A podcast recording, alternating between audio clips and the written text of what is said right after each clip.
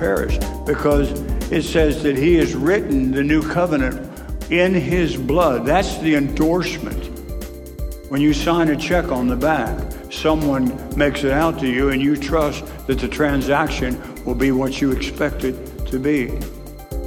And that name has authority. And so none of us are going to be judged and pair, uh, into uh, condemnation, but we will have eternal life. He has the authority to give us that, okay? He has that authority. Go on, if you would. For God, there's this authority mixed with love. God so loved the world that he gave, that he gave, that he gave his only begotten Son, that whosoever believes in him should not perish, but have everlasting life. Next verse, please. For God sent not his Son into the world to condemn the world, but that the world through him might be saved. Hallelujah. You know what removes us from condemnation? It's His mercy, His mercy and His grace and His long suffering and His love toward us. It removes all that. You don't have to worry anymore if you belong to the Lord Jesus Christ. There'll be things in the flesh that are hard for us to deal with because we look at on the temporal sometimes. Well, a lot of times we look on the temporal, but God's got the eternal covered, and that's where we're going to live forever. Not here. We're not here, but we're going to live with him. Why? Because an oft quoted scripture is he's been given all authority and now he's ascended into heaven and he sits at the right hand of the Father making intercession for you. For every one of us, there's intercession being made. The one of all authority says, I know Kim, I know Gary, I know Lonnie, I know them, and you can admit them to eternal life because they have my seal of approval on that. Hallelujah. Go to Psalm 103, verse 12. Keeping in mind that he came and died for our sins. That's why he came. Psalm 103.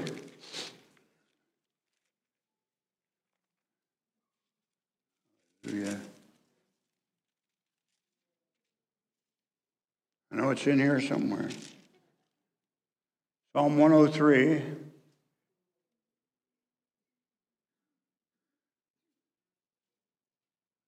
Verse 12. Look here.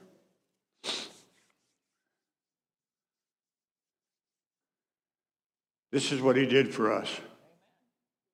This is what he did.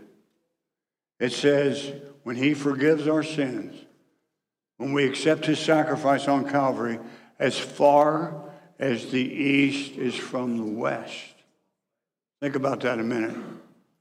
If we could say this end the building is east and this building, I don't know what direction we're in right now. I think that's north. But it says he separates us. He de- de- purges our sin as far as the east is from. He says, I've separated you from your sin from the east to the west. What fills that gap? That sin is forgiven, it's put behind. And how is it put behind? By Him being the bridge from east to west. He said, I will cover what you can't possibly cover in your flesh. I have separated your sin, and if you believe that, then I've separated as far as from that wall to that wall, from the to the west.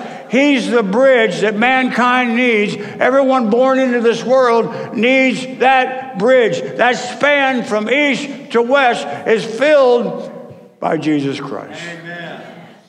Hallelujah. And so far has He removed our transgressions from us. I want you to know this today. Guilt has no place in the life of a Christian if you're forgiven. We need to accept our worthiness by the blood of Jesus Christ. Not in the flesh, but in the spirit. Those led by the flesh will live by the flesh. Those led by the spirit. Do we err? Yes, we do. But the point is, is that He's removed our transgressions. He's removed them. Say remove. Remove. Hallelujah. Yes, Lord. Think about that a minute. Everything that you did and everything that you're doing and everything that you might do, if you believe in the Lord Jesus Christ, he says, This is my pledge to you because you're one of mine. I'll remove your transgressions as far as the east is from the west, and I will take them and get rid of them. Go to Isaiah 43.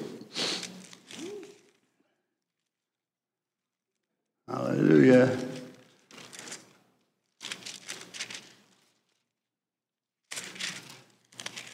Everybody got their Bibles today? I want you to be able to read what I'm telling you. Verse 25, Isaiah 43. Well, she's already got it. Man, how did you know that? This is a prophetic scripture. Isaiah, the book of Isaiah is so full of prophetic verses. It was quoted a lot of times by the Lord Himself. Isaiah, but long before he came, prophesied and said, I, he's talking about the Lord here. He says, I, even I, am He. I am He. What's those two words that just jump right out at you when you think about it? I am. I am He. See, Pharaoh wanted to keep him in bondage. Sin wants to keep us in bondage. But we've got released from that bondage of prison. You know who did it? I am. He was there with the Father, he's there with the Holy Spirit. He said, and uh, sin will entrap us and where we feel like slaves. But he said, Go and tell Pharaoh to let my people go. And he said, Well, well, well and we deal with it in our personal lives. It's like sin, sin, we got to deal with this. We got But then where's that authority? Here comes the authority. He said, "You tell him, I am." And whenever you see I am in the scripture, Jesus is identifying who he is and who God is. I am. And it says right here, I, even I, am he that blots out your sin. Now, I've done this one other time, but I want to read the definition of a blot, to blot something out. To blot something out is to obliterate it. I want you to think about that a minute. What is he blotting out? Our transgressions, our sin. In other words, when you see he that blots out my transgressions, he obliterates. Obliterates is another word. Obliterate when you think of something being obliterated, that means just blown into pieces. It no longer exists, it's obliterated. And when you blot something out, it's obliterated, or, or when something's blotted out, it's to disregard. Now, listen to this, this is important. Disregard something painful in one's memory or existence. I want to read that again. When he blots out our transgressions, it literally means that our transgressions are obliterated by the grace of God. You ever blow something up? Any of you ever blow something up? When you're kids, did you ever blow up frogs and stuff like that? Shame on you if you did. I bet Jeff did. I can almost guarantee you he did. No, he never blew up a frog. Yeah. You know what kids do when they get fireworks? They obliterate things. They try to tear things up, putting them in mailboxes, blowing up mailboxes. Obliterate. They like that explosion. Well, I'll tell you what. He says he's blotted out our sin. He's obliterated our sin. Can you receive that today? My sin is obliterated. To obliterate something means blotted out, and it's hard even to find any pieces to it because when He cleanses, He cleanses totally. There's no marks left. The only mark that matters is the blood of Jesus Christ. And then it also means to disregard. Here's the tough part. As human beings, it's hard for us to do this but to blot out something means to disregard something, something painful. Sin is painful, isn't it? But healing, healing's not painful. Where does healing come from? It comes from the throne of God. It says to disregard something painful in one's memory. Where do we fight most of our battles?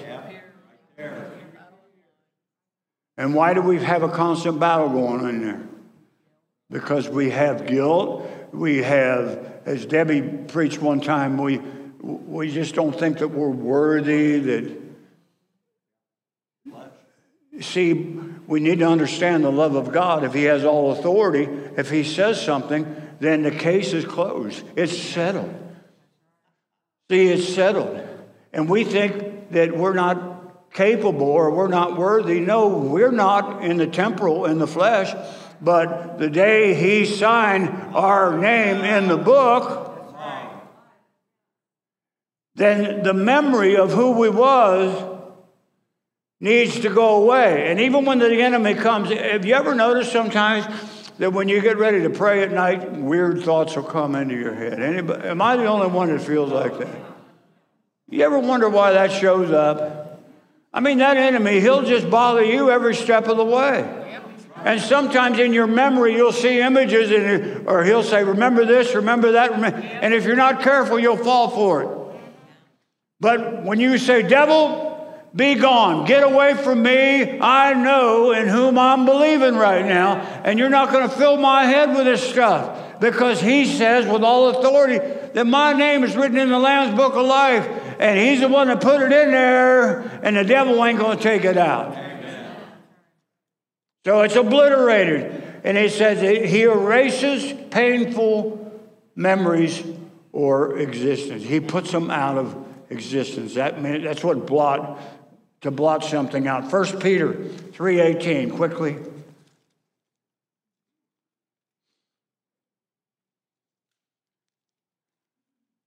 Jeremy's been teaching on Wednesday, and it's been really good. Amen.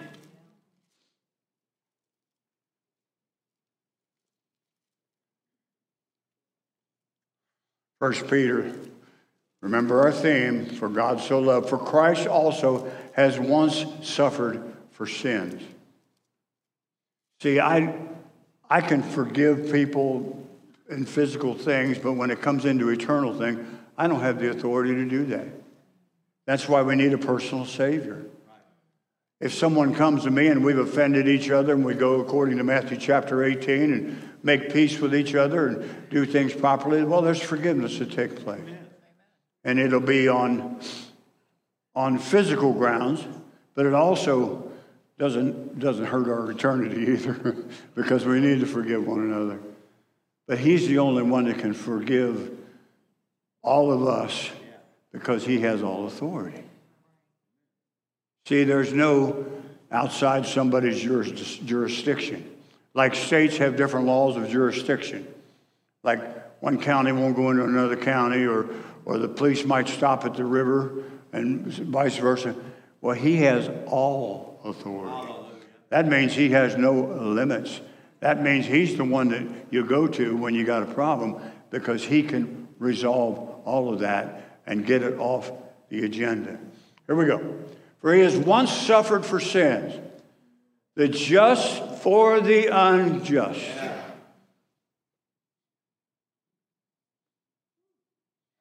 That he might bring us to God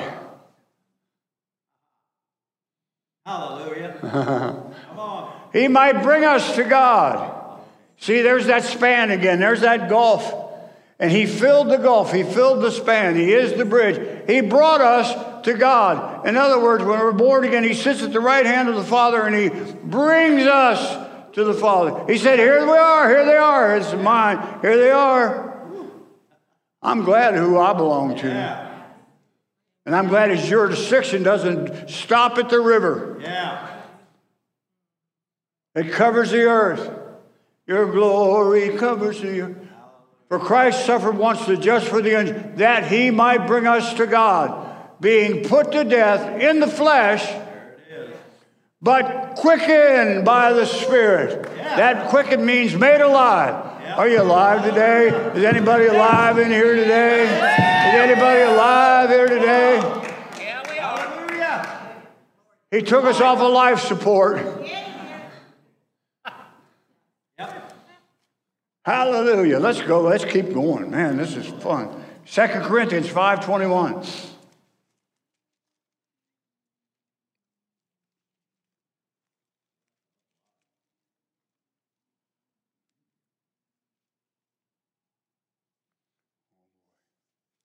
Remember our theme God, for he has made him to be sin. Think about that for a minute. He turned Jesus into sin to bear our sin. He made him to be sin. You know, I, I, I want to share with you, you know, uh, the Romans did not invent crucifixion. It was invented or thought up, I guess you never want to invent something like that. But it was invented by the uh, Assyrians before the time that Jesus, it was invented by them, and then it passed through different cultures and different societies, and it was refined.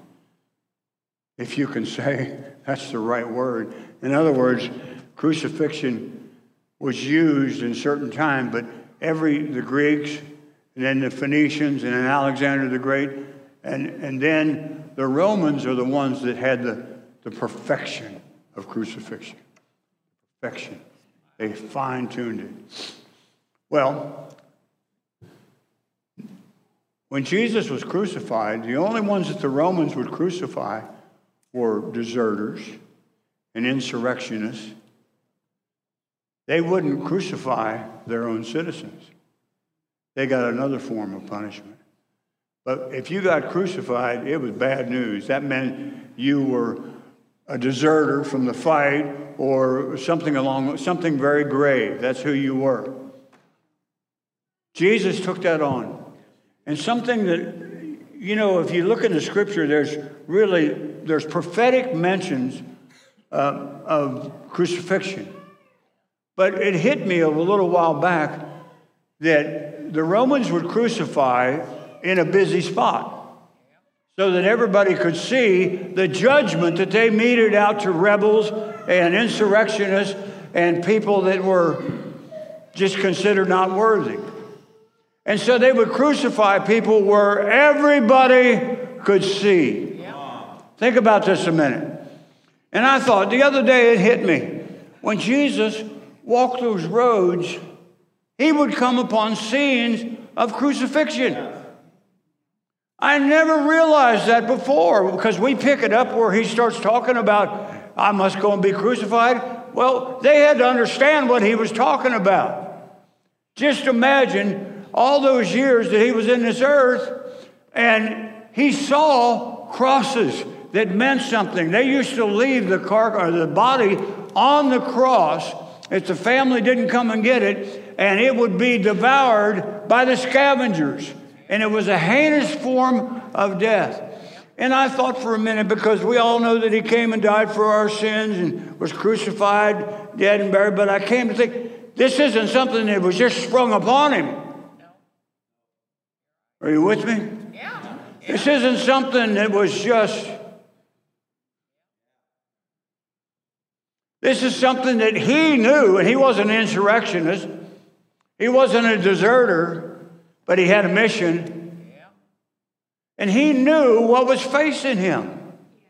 And that just really finally sunk in on me the other day. Can you imagine him walking with the disciples and uh, seeing a hundred crosses in a row and knowing that if that's what he had to face, that's the magnitude of his sacrifice. The magnitude of his sacrifice. Let's just imagine that for a minute. So when he was in that garden that night and said, Father, if you can take this cup away from me, please do it.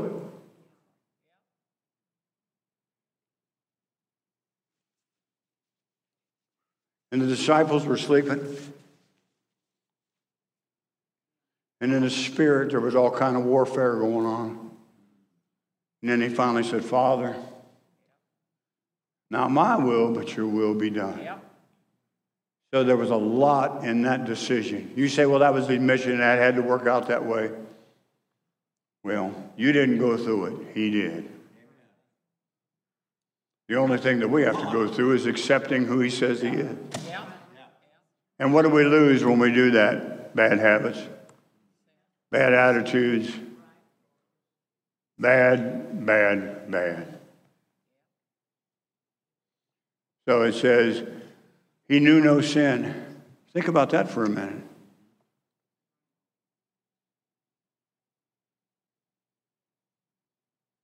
He knew no sin. Not only did he become sin, he knew no sin. If you think about the magnitude of that, sin was, the sin of the world was placed upon him. And it's the first time that in his body he felt sin. It was placed upon him. He knew no. We know sin. We know it. That's why we need to know how bad it is and how bad we need a Savior. I'm going to finish up here. It says, He knew no sin that we, that we might be made what? The righteousness of God in Him. Amen. In Him. In other words, we stand in the cross, we stand in Him. And righteousness, our righteousness doesn't matter a whole lot because it always fails somewhere or another. We always have a letdown. But the righteous, we have been made the righteousness of God. Two weeks ago, we shared how, where it said, God's love is perfected in us. Amen. It's not perfected in different things. Yeah, creation is great, but His love, to show how much He loves, is perfected in us because we are His masterpiece. Yes, we, we are His workmanship. And His love for us, if we didn't exist, think about it, His love is perfect because it overcome the sin because he knew no sin. It's perfect. Sin has been abolished, and we become the righteousness of God in him. In other words, after you've been at this for a long time, being a Christian, through disappointments and different things like that, it's not our righteousness, it's his that we need to seek. Amen. And we do that for, for one more, two more. Galatians, excuse me. Is everybody still out there?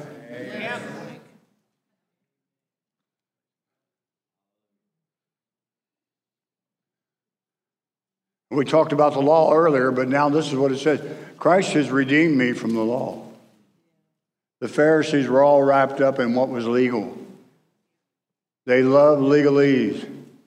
In other words, they didn't keep it simple. If they simply would have said yes, Oh, my favorite, one of my favorite scriptures, and we've quoted this so many times, is when he went to church one Sunday and they handed him the book of Isaiah and he got up and read out of it yeah. like he was wont to do. You know, they had, they had a knowledge of him because he went to the church there.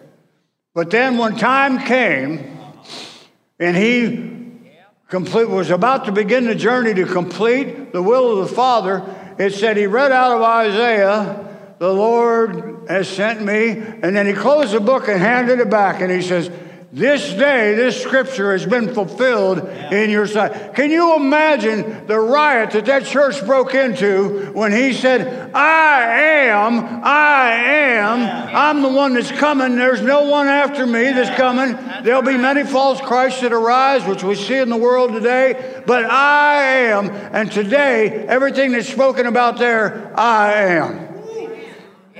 See, you, you can get as technical and as biblically studied as you can, but if you don't believe the simple truth of He is and He is the Savior, it isn't going to do you any good. I mean, it's good to know all the Bible stuff, all the Bible scriptures and things that you can know, but you must be saved because that's the basis. You're acknowledging when He says, I am. He's redeemed me from the law, being made a curse another prophetic scripture, because it is written, Cursed is everyone that hangs on a tree. Now, he said, What curse?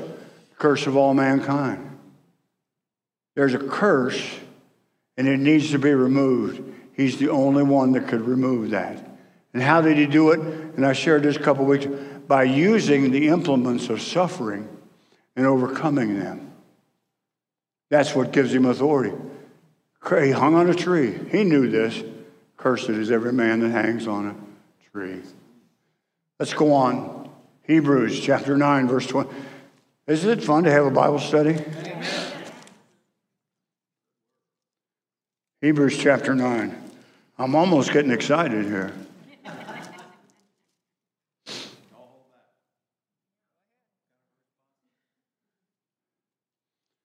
Hebrews 9:25 or 26, yeah. Ooh.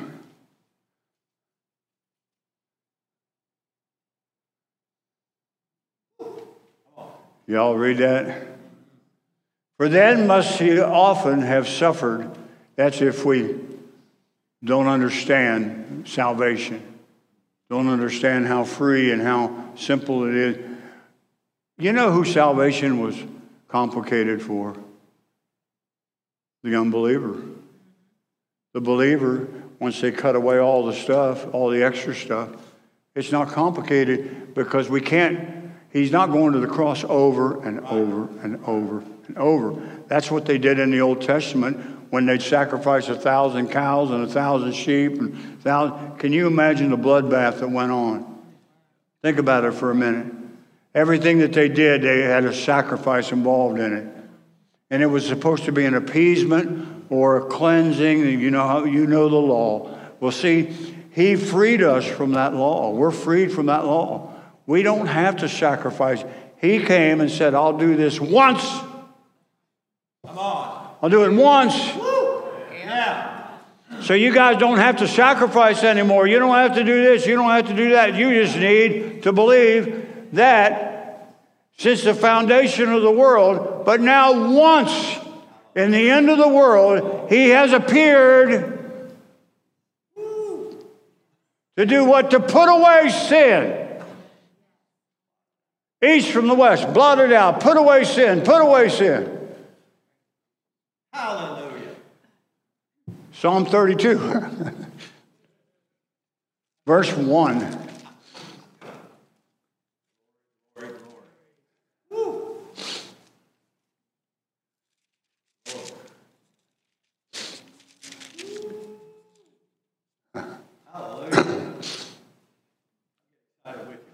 Are you? Thank you, Joe. Amen. God. Hallelujah. This is this is like this is faith 101 here, boys. We got to start at the beginning. And this is what his sacrifice is. It says, Blessed is he, she, whose transgression is forgiven, whose sin is what? Covered. What covered it? The blood covers it. We have a blood covering. That's why we plead the blood over certain situations. Because it, it, in love, we love each other because that covers a multitude of sin. Who's our covering? He's our covering. And because of his sacrifice, it says we can come boldly before the throne of grace. In other words, what makes us worthy? Well, the blood makes us worthy. It starts at the blood and it ends with the blood. Amen. I hear people say sometimes, well, I don't believe in a, a faith that with all this bloodletting and everything. Well, you need to change your attitude because blood is life and blood makes things happen like I said last week, when you see an accident, if you see blood, it causes you to stop. And take note of what's going on. It's not just a, a thumb that you jammed or something that happened to the car. When you see blood, as they said in Egypt, when I see the blood, I'll pass over you. The blood has an identity. What gives the blood? Because it's, it's sanctified, because the blood if, if you place it in the context of Jesus shedding his blood and writing the New Testament confirmed in his blood, it takes on a whole new existence. Think about it. It's the blood. And when you see the blood, you stop. And you say, this matters. We live, I heard a guy say the other day, they were trying to catch him in some conversation or something, and he said, You know, we, we live in a day where everything is something. Think about it a minute. It's kind of a backward or a play. Everything is something. And I thought, well, what's he mean by that? Everything is something. Well, we live in a culture where everything is something except the thing that's supposed to be something. I mean, we get offended if, you know, well, he didn't look at me, or they didn't do this, or they didn't do that. We live in a culture today where people, basically, if they're not Christians, are toxic. Yeah. Amen on that. Amen. Anybody with me? Yeah. The things that uh, my generation used to say and do and in high school that everybody thought was harmless fun, now they're going to sell the ranch over this kind of stuff. And it's because they everything is something. Well, there's no hidden meaning of what was done in the cross. The meaning is what he said it was. I must go up and be persecuted, and I'll be crucified and buried. But on the third day, That's right. Yeah. Here's where we miss it sometimes. He didn't just stay on the cross, folks. He didn't stay there. There had to be, I've learned this from Jeremy over and over and over. The resurrection is what counts. The cross did away with the sins, but the resurrection gives us hope. Because if he wasn't raised from the dead, according to 1 Corinthians, we're not going to be raised from the dead, and we are miserable people for going through this every week That's what it says. until we look at it in the right way. It's simple. He says, Come into his house with thanksgiving. Okay, why would I want to debate that? Is that really what he means? Come on. My sin is covered. Well, did I get there? Yeah, I did get there. All right. One Acts 3:12.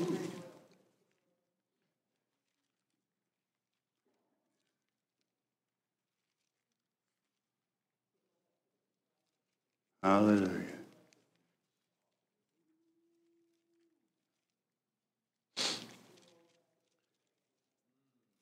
Anybody find that yet?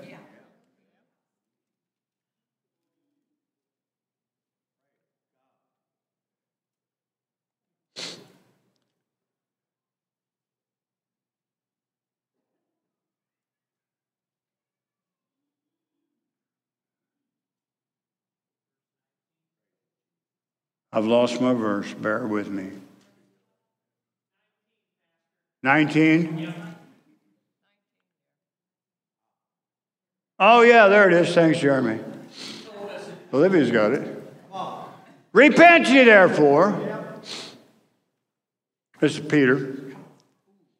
Repent ye therefore and be converted. Be converted. Be converted. Romans 12, 1 and 2. Be converted.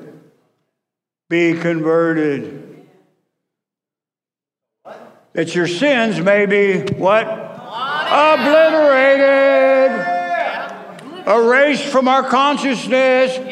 It's painful to even think about some of the things that we did. The enemy tries to throw them up every night, and do this. He's got the same old vomit. He's got the same old story. He uses the things, but Jesus said, and Peter's preaching and just repeating what was passed down to him, that my sins might be blotted out. Yeah. Hallelujah. When the times of refreshing shall come from the presence of the Lord. Yes. You should, yes. Yeah. We all should. Here's what I want to do. I, I did this specifically because the Holy Spirit told me to do it. And, and a lot of things in the kingdom are symbolic. I mean, not the Bible, but a lot of the things we do have a symbolism to it. And I don't expect everyone to respond just because I ask you to respond. But my wife's got a dry erase board over here, if you would bring that up here to me, and then markers. There's two markers there.